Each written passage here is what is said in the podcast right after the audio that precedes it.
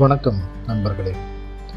இது நம்ம talk mat பாட்காஸ்டோட மூன்றாவது எபிசோட் இதற்கு முந்தின எபிசோடில் நம்ம ஒரு எழுத்து அதனுடைய வாசகன் மற்றும் எழுத்தாளர் இவங்க மூணு பேர்த்துக்குள்ளே இருக்கிற தூரம் எப்படி இருக்குன்னு பார்த்தோம்.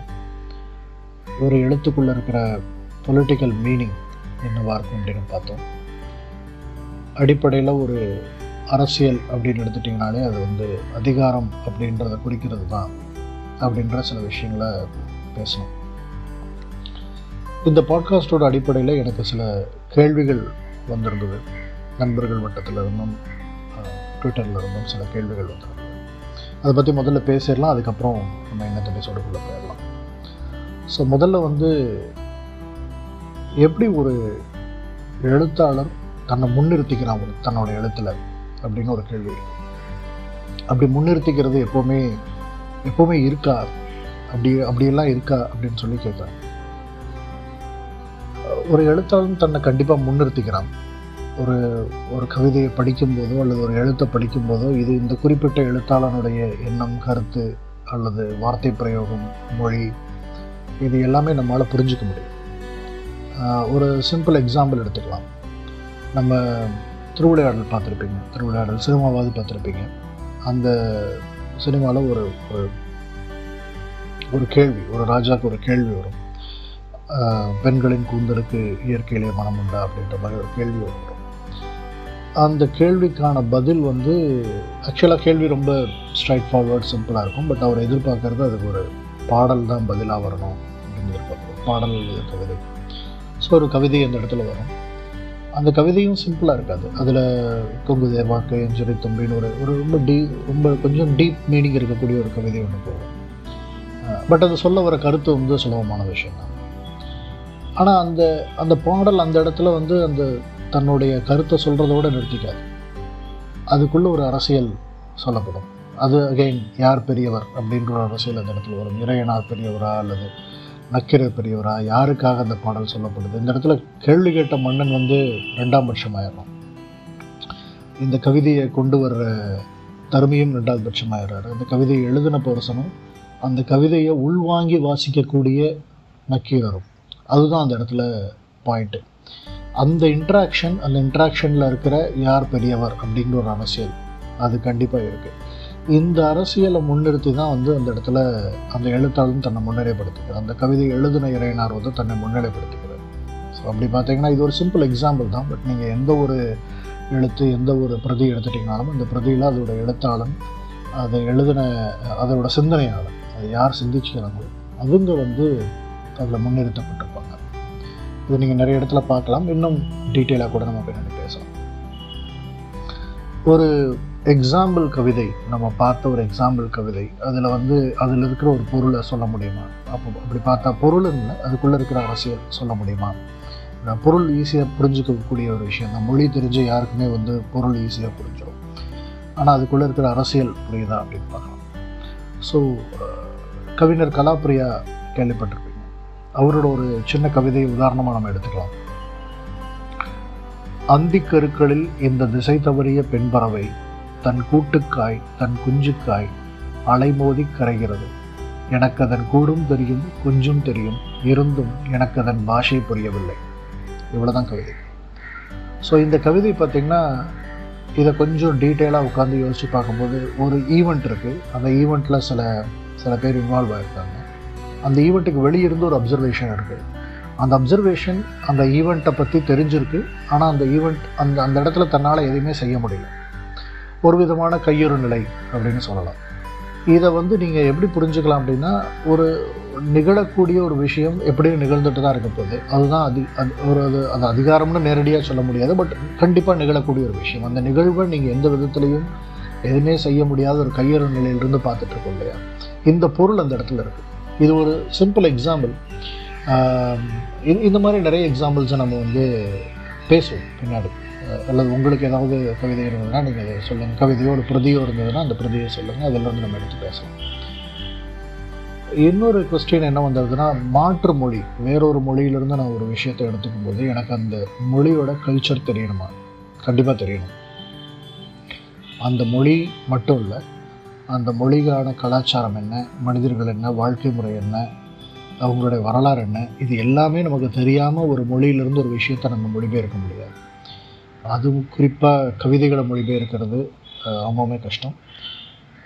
இலக்கியத்தில் எந்த ஒரு விஷயத்தை நீங்கள் கொண்டு வரதுமே மொழிபெயர்க்கிறது கண்டிப்பாக கஷ்டம். ஸோ கண்டிப்பாக தெரியணும். அதுதான் பதில்.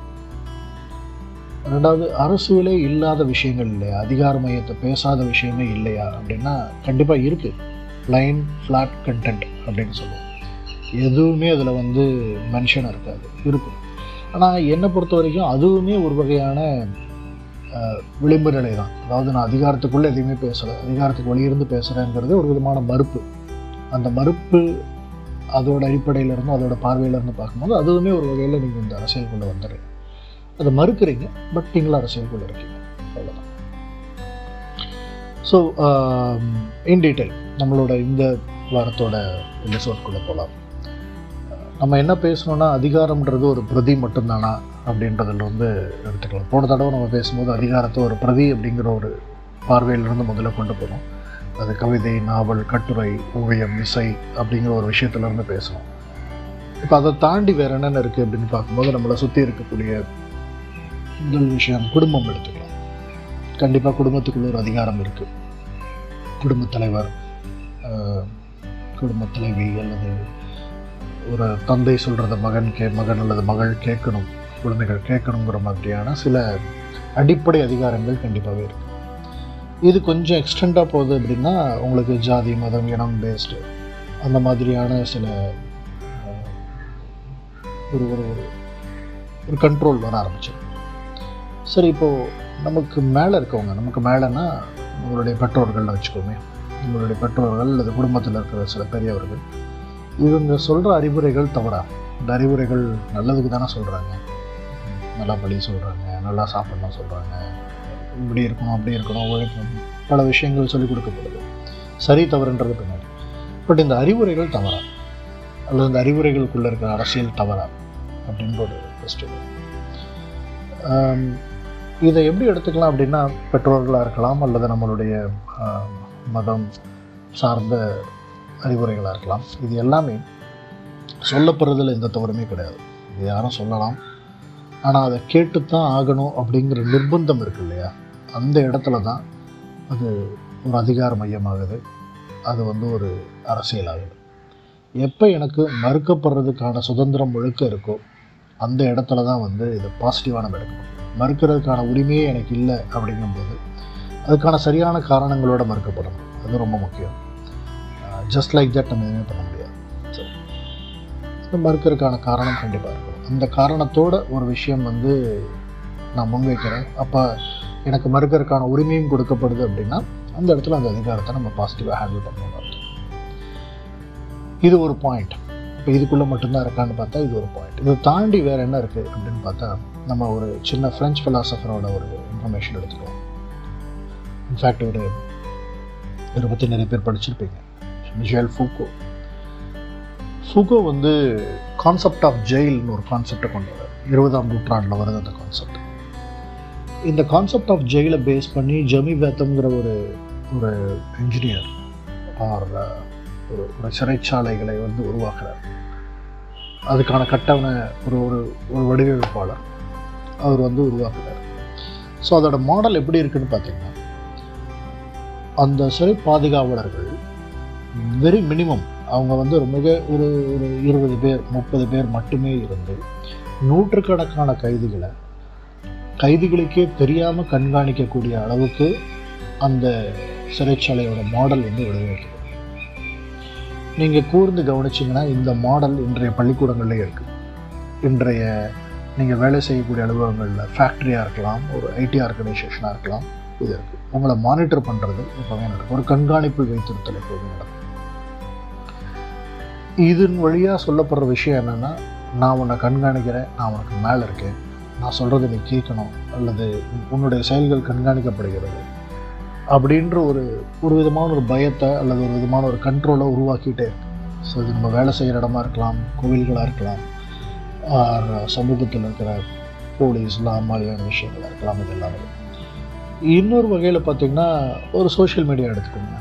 அதுக்குள்ளே இருக்கிற ஒரு பியர் ப்ரெஷர் இந்த பியர் ப்ரெஷரில் வந்து ஒருத்தர் ஒரு ஃபோட்டோ போடுறாங்க ஒரு ஒருத்தர் ஒரு ஒரு டூர் போகிறாங்க ஃபோட்டோ போடுறாங்க அப்படின்னா அதை பார்க்குறவங்களுக்கு நம்மளும் அதை பண்ணணுன்ற மாதிரி ஒரு இன்டென்ஷன் வராங்க அந்த பர்பஸ்க்காக தான் சோஷியல் மீடியா உருவாக்கப்படுறது. பட் இந்த இடத்துலையும் வந்து இதை நான் செஞ்சு அதனால் நீயும் செய்யணும் அப்படின்ற ஒரு இன்டென்ஷனை வந்து க்ரியேட் பண்ணுது. அதை எடுத்துக்கிறது எடுத்துக்காத அவங்களோட உரிமை பட் அப்படி ஒரு இன்டென்ஷன் இதுக்குள்ளே வருது. அதே மாதிரி ஃபுட்டில் பார்த்தீங்க அப்படின்னா வெஜ்ஜு சாப்பிட்றவங்க வந்து ஒரு உயர்ந்த ஒரு நான்வெஜ் சாப்பிட்றவங்கள வந்து ஒரு கொஞ்சம் வேறுபட்ட ஒரு முறையிலையும் பார்க்கறதுக்கான ஒரு சூழலை வந்து கிட்டத்தட்ட அந்த மாதிரி ஒரு சூழல் உருவாகிட்டு இருக்கு. ஸோ எல்லா இடத்துலையும் வந்து மேலே கீழேங்கிற ரெண்டு ஸ்பேஸ் வந்து எப்போவுமே உருவாகிட்டு இருக்கு.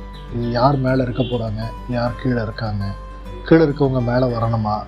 மேலே வர்றது தான் அரசியலா அல்லது மேலே வர்றதுக்கு என்ன பண்ணணும் அப்படின்ற மாதிரியான விவாதங்கள் தான் நம்மளை சுற்றி நிறைய நடந்துகிட்டு இருக்கு.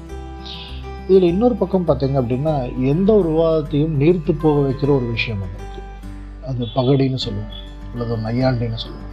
அதுக்குள்ளேயும் ஒரு அரசியல் அந்த நையாண்டி யார் சொல்கிறாங்க அப்படிங்கிறதுலேருந்து அது எந்த அடிப்படையில் சொல்லப்படுது எதற்காக சொல்லப்படுது? ஒரு தீவிரமான ஒரு அரசியல் பார்வையோ அல்லது தீவிரமான ஒரு பொருளை பற்றி பேசும்போதோ அதை பகடி பண்ணுறது மூலமாக அதன் மேலே இருக்கக்கூடிய கவனத்தை நிறுத்து போக வைக்கிறது அதுவுமே வந்து ஒரு ஒரு அரசியல் தான். அதுக்குள்ள ஒரு அரசியல் இருக்குது இப்போது இது எல்லாமே வந்து அரசியல் அப்படின்னு பார்த்தா இந்த அரசியலுக்குள்ளே இருக்கிற அதிகாரம் இருக்குது இந்த அதிகாரத்தை வந்து இன்னும் கொஞ்சம் சிம்பிளிஃபை பண்ணி பார்த்தா இது ஒரு கண்காணிப்பில் வைத்திருத்தல் அப்படின்ற பாயிண்ட்டுக்குள்ளே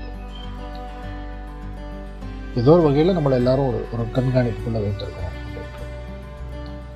இப்போது நீங்கள் அமெரிக்காவிலலாம் பார்த்தீங்கன்னா ப்ரைவசி பாலிசி இருக்குது எல்லாமே இருக்குது எல்லாமே பேருக்கு இருக்குது யாரும் உங்களை வந்து ரொம்ப டீட்டெயிலாக உங்களோட ஸ்பேஸ்க்குள்ளே வர முடியாது அப்படின்னு இருந்தாலுமே கூட.